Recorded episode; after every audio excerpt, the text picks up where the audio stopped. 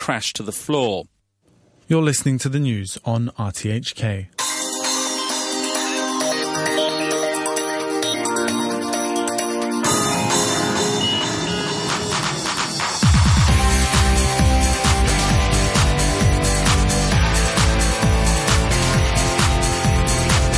Good morning. Welcome to Business and Finance here on Radio 3 in the form of Money for Nothing. I'm Brian Curtis. China is reportedly drafting some plans for land reform, which will be announced soon. Asian markets rise as BHP beats estimates, and uh, billionaire George Soros has doubled his bearish bet on the S&P 500. Also, the new Italian prime minister launches an aggressive plan for reform, and gold pushes even higher in its year-to-date rally. And consider this headline in the Times. In London, borrowers told to prepare for interest rate rise. And that was referring to comments from the Bank of England monetary policy member David Miles. And here's one uh, quote. We do have, you know, if you will, as a last line of defense, the blunt instrument, the big stick of moving interest rates. But that was really for the future. Here's the gist of what he said. We think we've got uh, a fairly material amount of slack in the economy, and that's why we feel pretty confident at the moment that the right strategy is not to tighten policy right now. Uh, so a little bit different from the headline, and we'll try to explain later. Big day for Hong Kong stocks yesterday. In fact, all throughout Asia, and the rally did continue around the world. But will the trend continue? We'll talk with Andrew Sullivan of Maybank Kim Eng Securities in just a few moments. Then Peter Churchouse of Asia Hard Assets will be with us. We'll be talking about the success of Hong Kong stamp duties. How successful have they been, and from whose perspective? And when we might see a policy change. What are the conditions that might uh, lead to a policy change? Change by government. And then finally, we'll take a look at what to expect in Hong Kong's budget for the next financial year. We'll be talking with Marcellus Wong, a senior advisor at PwC in Hong Kong. He'll join us for that discussion. And we'll get you the latest on uh, Asian markets here in, in just a moment. The China loans data really put a bid under markets. Um, Asian bourses are higher. Uh, Europe was firm overnight. The MSCI All Country World Index up for a ninth day, adding 0.3 percent Italy's 10 year yield fell to 3.61%. That is an eight year low for the yield on the 10 year in Italy. So that obviously implies that conditions seem to be getting better. Investors feel more comfortable in buying that paper. Well, Matteo Renzi was picked to form a government in Italy and he unveiled a series of reforms. EU Commissioner Olli Rehn said that he's confident about the new path in Italy. I'm confident that uh, the Italian democratic institutions uh, will uh, facilitate uh, a smooth formation of uh, a new government. Uh, and uh, I'm confident that the new government will aim at tackling the problems of economic competitiveness of, of Italy and of the high level of public debt. and I trust that the Italian government will continue to pursue economic reforms and maintain a consistent uh, line in uh, fiscal consolidation. Mr. Renzi is working on building a parliamentary majority after outlining a 100-day legislative program. In terms of overall conditions in Europe, Dutch Finance Minister Jerome Dijsselbloem said that Europe is getting back on its feet. The economic outlook uh, of the euro area is improving. Euro area real GDP growth is picking up in recent quarters and economic activity is, is expected to continue recovering. The euro area has so far uh, also shown resilience as far as the recent emerging markets economies turmoil is concerned. Spain's 10 year yield touched 3.51%, also the lowest rate since 2006. Yields on similar maturity Portuguese debt reached 4.82%, and that was the lowest since June of 2010. And as I mentioned, we see markets rising in Asia. The Nikkei up 169 points. That's a 1.2% gain. Australia is just a tick higher, and in, cost, in Seoul, the Kospi is up a couple of points at 1949. Let's scan currencies for you now. The dollar is trading at 102.15 yen. So the dollar firmer against the yen. That puts a little more risk on environment in the picture. And the euro is trading at 1.3704. So the euro up against the dollar. And the pound, yesterday we told you it was at 13 even. Today, 12.96 Hong Kong dollars. Gold up $11.30 $1,330.30. So that is quite a rally that we've had since the 3rd of January from about 1180 to that figure I just gave you, 1330. Okay, we'll bring in our guests in just a moment, uh, but but first I wanted to go back to the Bank of England and that uh, policy, uh, monetary policy making committee member David Miles. Um, he said that inflation in the country is on target. Right now, we're in a, a, rather good position in the sense that inflation is at the target level, but we think we've got a fairly material amount of slack in the economy, and that's why we feel pretty confident at the moment that the right strategy is not to tighten policy right now, to let the recovery use up some of that slack, uh, and perhaps rather gradually get back to what you might call a, a, a more normal level of interest rates. But the guiding principle, which is really the remit we're given by the government, what we're trying to do, remains the inflation target. So that's at the heart of what we do. So that really doesn't sound like that Times uh, headline, which was a Bank of England rate setter has warned borrowers to start anticipating the impact of a rise in interest rates. Of course, you could say that, I suppose, to people just generally, that they should be thinking about the impact when it comes. He was asked, with inflation low at the moment, was there any chance that they might adjust rates? Well, I think the crucial thing is perhaps not so much where inflation is right now. It's where the where our, our, expectations are as to where it might be a year, 18 months, two years down the road. Because when you move monetary policy, it probably has its main impact on inflation, not within a few months, but within you know 12, 18, 24 months uh, and, and, beyond. So I think the crucial factor for us will be where does it look like the inflation pressures are going? Where does it look like inflation might be 12, 18, 36 months down the road? David Miles. And uh, just this final note before we get to our guests, filings by the legendary investor George Soros show that he, his firm, has increased a put position on the S&P 500 ETF. He increased his bearish bet by 154% in the fourth quarter compared with the third. The value of that holding has risen to 1.3 billion dollars from $470 million. Joined now by Andrew Sullivan, Director of Sales and Trading at Maybank Kim Eng Securities. Andrew, good morning. Good morning, Brad. Wow, what does George Soros know that the rest of us don't? Well, it's interesting at the moment. I think, I mean, I think a lot of people, as we certainly, you know, we've had earnings coming through which haven't been that impressive. Uh, Hong Kong certainly is just just about to kick off the earnings season. So, I mean, I think he's just taking a bet. Yeah, probably um, wise in that you know we had a thirty percent gain last year, and uh, now we've pushed pushed back up towards the high. So maybe this is a short term bet. Who knows? As for Hong Kong, we have seen a rather nice pickup here. It just seems that that uh, loan data in China that was announced on Saturday really juiced up the market here yesterday. Well, yes. I mean, I think I think it really just allayed some fears that uh, the slowdown in China, that, which we might have seen from some of the earlier data, uh, it just shows actually the government isn't going to let growth slow down probably much below seven and a half percent. And I think that's probably key because we've got the the the, uh, the National Congress meeting coming up in March. Uh, and obviously, the, the Premier there wants to set a good backdrop for that because he's really got to encourage the cadres to go out to the provinces uh, and get the economy moving. So the loans data helps us feel that we won't see a hard landing. Exactly. And, and I think the key thing is, though, as well, I mean, we, we will get more information over the next couple of weeks as to where that money is being lent. But I suspect that probably what we will see is they're going to really focus on the sort of new China. Uh, so we're going to look at things like water, pharmaceuticals, healthcare, you know, the things that are really designed about, you know, driving that domestic uh, economy rather than the old historic infrastructure projects. It was interesting in looking at some of the trading in Hong Kong. Um, the index didn't reflect, in some ways, the massive gains in the internet uh, and the mobile games sector. That was really hot yesterday. Yet the gaming stocks in Macau, which used to be hot, uh, they turned kind of cold. Well, I think you know if you look at the gaming stocks in Macau, we've had a very good run there. We've had some you know results coming through. You know, people like Melco that have, have really kind of indicated that they have been good. And I think you know investors are quite happy to take take a little bit of the the money off the table and look at you know where do we think the next gains are going to come from. And I think that's what's going to be the key really going forward as we go into results season.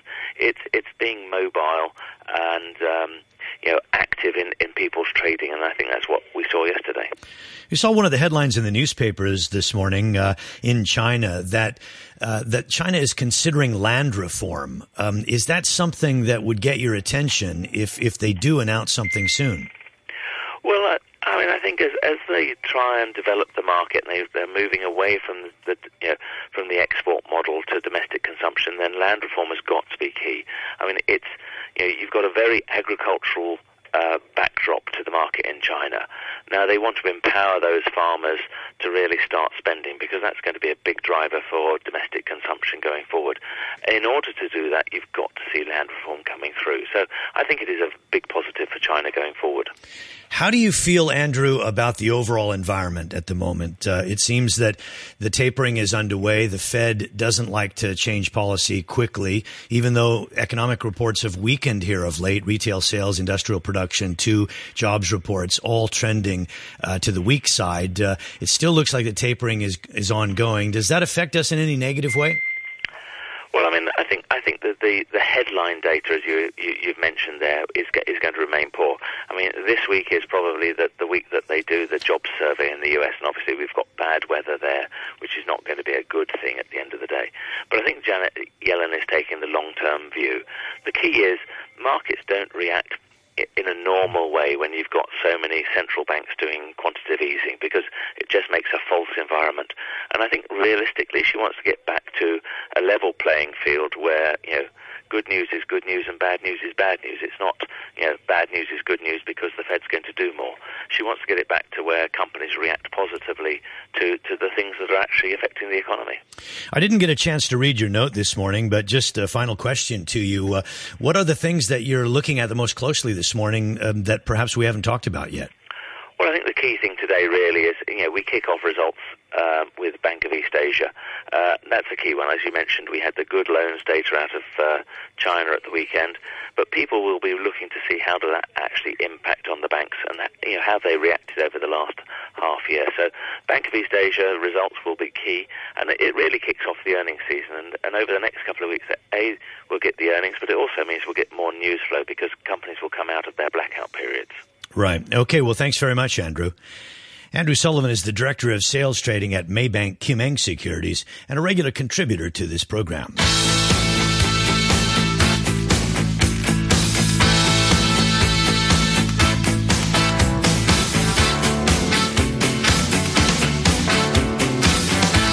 Very good morning to you. 16 minutes after 8 o'clock. We thought that with the budget coming up, that it might be a good time to talk uh, overall policy here in Hong Kong and when we might see the stamp duties on uh, property here in the in the territory uh, be relaxed. Uh, it doesn't look like they will be relaxed anytime soon. They have had an impact on this market, not so much in bringing prices down, but definitely in in uh, contributing to prices not continuing to power up higher. We've seen uh, prices maybe trickle down two to three to four percent over the past year. Um, transactions have dropped rather significantly. To help us understand it, we're joined now by Peter Churchouse at Asia Hard Assets. Peter, good morning. Good morning, Brian. Well, yeah, against this backdrop of, of what we see happening, uh, you know, not much movement in property. It's almost a frozen market at the moment. Is there any chance anytime soon that the government will relax any of these stamp duty, the special stamp duty, the buyer's stamp duty? Well, I think as an outsider, you might observe Hong Kong right now and, and suggest that the, this place is being governed increasingly by pressure groups who shout the loudest. Uh, well, there's nobody shouting much against the stamp duties that were imposed uh, starting in 2010. Uh, so I suspect uh, there's very little pressure on the government to relent on stamp duties. So I, I, think it's going to be steady as she goes for the for the short term, and I expect that it'll it, will need to see uh, a substantial sort of rise in interest rates or, or even bigger fall in property prices for the government uh, to look at uh, reducing those stamp duties that they've imposed over the last two or three years. Uh, the financial secretary was uh, writing in his blog over the weekend about Singapore. Um, I wonder if he noticed how bad of a start they've got off to in terms of property sales in Singapore. And uh, sounds like you think no. Well, I think uh, Singapore's having the same sort of problems as Hong Kong, and they've imposed the same kind of restrictions uh, in cooling the property market there. If you actually look around the region, many countries have done the same. Korea started uh, in, a, in, a, in a, a year or so ago. And Taiwan. You've even seen in Malaysia uh, and Indonesia, you've seen countries imposing uh, tightening measures on property markets as uh, this easy money has impacted on uh, uh, on property prices. And I think you're going to see this in Western countries. You're starting to hear rumblings in places like um, like in London. You're even hearing in Germany prices are rising too fast. The German central bank, for example, is saying property prices are up to 20% overvalued in Germany. So easy money is having this impact around the world. I don't mean to speak ill of the policies. I, I hope my questions don't um, lead people to think that. But was it a blunt instrument in a sense? I mean, they shut down the market. There are no transactions. The transactions in 2013 were the lowest we've had in 20 years. That's, I mean, that, that's quite. Was, was, there a, perhaps a more clever way to have done it? Well, I think that you say it's a blunt instrument, but it was fairly finely tuned in terms of the, the various uh, measures aimed at preventing the flippers, if you like, the people who who buy and sell very quickly. And those those stamp duties were finely tuned to do that. I think the blunt instruments, which I, I take exception to uh, is the the doubling of the uh, ad valorem stamp duty, and particularly imposing that on commercial property. You could see the argument for residential, uh, no doubt about that, but I see very little argument for imposing those additional uh, stamp duties on commercial property, industrial property, uh, or non-residential. So that I think was a blunt instrument, which really wasn't necessary. Let's actually bring in Marcellus Wong now, senior advisor at PwC. Uh, Marcellus, good morning. Good morning. Um, the competitiveness of Hong Kong may have been uh, addressed by these um, these stamp duties. Uh, do you think that they have um, affected our competitiveness? Have they hurt us? Um, yes, uh, land policy and property prices are one of the top concerns of the business environment. Apart from uh, citizens, ordinary citizens in Hong Kong, business are also very concerned about it. And with high property prices, certainly our competitiveness is affected. So the high prices hurt us, but have the measures in any sense um, uh, retarded some local companies uh, from you know buying property because of the um, the stamp duties? Uh, sure, sure. Because uh, pri- prices, if prices are high, uh, uh, business people will be reluctant to, to make investments because they're taking into account of the of the returns of their of their business uh, venture. I think the solution uh, uh, that that that is shown by in, in our survey to the business executive is that the increase of land supply and the speed up of, of land sales are the are the most uh, uh, concern that uh, people want want want the government to to to engage in. And Peter, it looks like there is a lot more supply coming. Do you think that this supply will have a major impact on the market in the next 18 months? Well, absolutely. If you look, um, the long-term history of supply of housing in Hong Kong is right through the 90s up into the early part of this decade. Average production of housing in the private sector was about 24,000 units per, per annum. That number has dropped to around 10,000 per annum. And in fact, even last year, which was supposed to be rising production, actually fell below that figure figure. Uh, over the next couple of years, we're going to see production picking up to around 15, 16, 17,000 units, uh, which are probably going to coincide uh, precisely with a, a, period in which interest rates are going to rise. So you're going to see uh, a rising supply, a rising interest rate environment, uh, which perhaps is going to do the government's job for it, and market forces, in fact, will will in fact uh, slow that market down. So that's, I think, the outlook over the next couple of years, but we're not there just yet. So with a lot more supply and the potential of higher interest rates and the fact that people will discount uh, nine months out, it seems that you're saying that we will see lower prices. Uh, but then on the other side of the equation, of course, is strong demand. There's still people who want to upgrade. There's still a lot of mainland buyers here. There's just generally a lot of interest in buying in Hong Kong for the longer term. Uh, does that support prices? Yes, that's exactly what's supporting prices now. And, and funnily enough, even though we've had all these stamp duties, property prices are only down about four or five percent depending on whose index you look at, uh, since all these measures were put in place. But transactions volumes are down, as you mentioned, uh, to below the levels that we saw in the disastrous time of SARS. So we've, we've uh, the government's had its impact, all right, but its its impact has been to just to stop people buying. The prices haven't fallen very much at all. But I expect there could be a little bit more downside risk going forward over the next uh, year or so.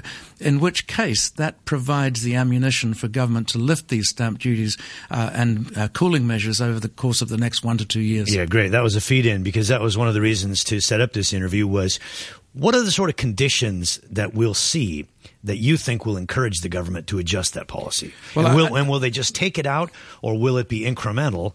And what about the calls from LegCo to go to them first? Well, my, my sense here is that um, one of the signals will be rising interest rates uh, because that traditionally in Hong Kong, uh, certainly if it's rising real interest rates against inflation, uh, that's traditionally been a period when you've seen uh, a negative impact on property prices. I think if we do see a substantial fall in prices, as I say, we're down 4 or 5% so far. If we see another 10, 15, 20%, then I think you're going to see government starting to make noises about pulling back these uh, uh, these cooling measures, and I suspect they'll pull them back in phases, not lift the whole lot all in one go. Okay, this is a key question as well. Once they do actually free the market up, do you worry that if there's already downward momentum, uh, that you have now unblocked the market.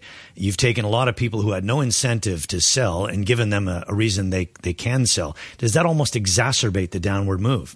Uh, well, at the moment, people can't sell because people aren't buying. They've, if you if you're looking at a middle class family looking to buy a eight or ten million dollar apartment these days, you've got to have a, nearly a fifty percent down payment. Who can afford that? Nobody's got that kind of cash lying around.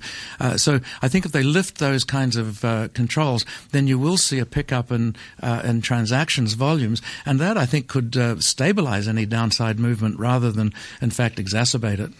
Okay, uh, thanks very much. You can stay with us because I want to talk to Marcellus Wong now about more generally uh, the budget. But uh, feel free to weigh in if uh, something interests you, Marcellus. you've you've um, produced your survey of what you expect. what are some of the highlights in your view? Uh, yes, uh, as I, I, ju- I, just mentioned, the we, we have conducted a survey to uh, over uh, a hundred uh, top executives of, of business uh, company companies based in Hong Kong, and the survey is about their view on the business future and the economic development. How do Hong they Kong. how do they yeah. feel about say the next year or two here? Well, they are they are most concerned about the business environment and the competitiveness, as, as you mentioned, because they, they feel that uh, we seems to have uh, be lagging behind among our competitors. As you just mentioned, Singapore is one. Uh, and and and the, the, and and also the development in in China in mainland about the uh, uh, the free trade the free trade zones in Shanghai, Shenzhen, uh, Guangdong. Uh, so, so how Hong Kong's policy will uh, will integrate with with all these uh, uh development is a concern. Do they want support from government, or do they want the lack of intervention? Uh, they, I, I, think, on the one hand, they they they want to be. have more opportunities in in, in these new areas. I think uh, what they want is the, new the, opportunities in the free trade zone. In the free trade zone, well, that's not something the Hong Kong yeah, government because, can because, necessarily uh, do. It seems the government is quite uh, uh, reactive or or or passive in it. It's all led by China, and how Hong Kong's role. Uh, is is going to be in in in these uh, new opportunities is still unknown to many of the business people. Wouldn't that be normal to expect, though? It's China's jurisdiction that they would set the rules for Hong Kong companies to come in. Yeah, and then and then the the question is how our tax system, for example, is going to cope with them if they are if they are giving uh, uh, uh, tax incentives in those zones, and and, and whether. Uh, uh, Hong Kong will be able to provide the same and and have a similar policy to to uh, to do to do those business in, in, in, those new new areas. In terms of the overall picture, the surplus versus deficit, the outturn, are you predicting a large surplus for the Hong Kong government? Uh, I for think, the last year. Yeah, as compared to last year, last year Hong Kong had uh, uh 65 billion uh, surplus. Uh, partly due to the uh, uh, satisfactory result from land sales and also profits tax.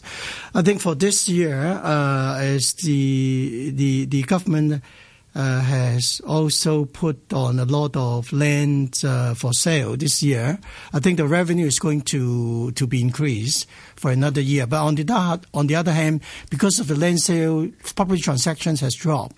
The stamp duties from uh, collection from from land sales or from property sales will will will be. But it's likely uh, we'll have a, a, large surplus again, is what you're saying. Uh, so so let me ask you, as a non-politician, somebody who is is apparently more neutral, are we overtaxing or are we underspending? Uh, well, this is uh, a very complex question. it's a political question, I guess.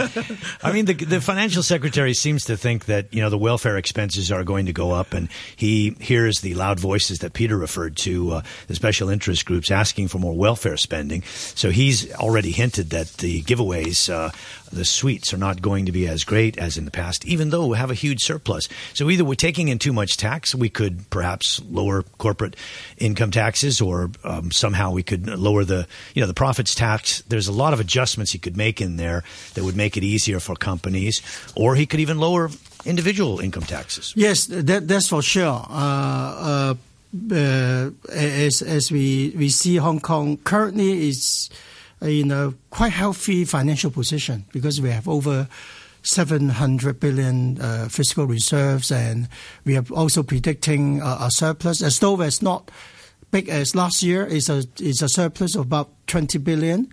Uh, and and that makes us in a good position to to uh, to reduce some taxes, particularly for the lower, uh, for the middle income class, as I think the welfare uh, expenses and also subsidy for low income people, as announced by CY okay. in his policy speech.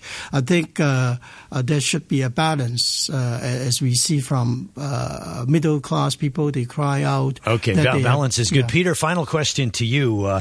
Um, you know, there's a light call there for slightly lower taxes. What do you think? Are we are we over Uh, are we overtaxing or underspending? Well, my sense here is we're doing a bit of both. We could certainly cut, afford to cut taxes in certain areas, but the, the overriding thing is keep the tax simple, the tax regime simple. Don't complicate it. Just keep it simple. That's what makes Hong Kong a fantastic place to be.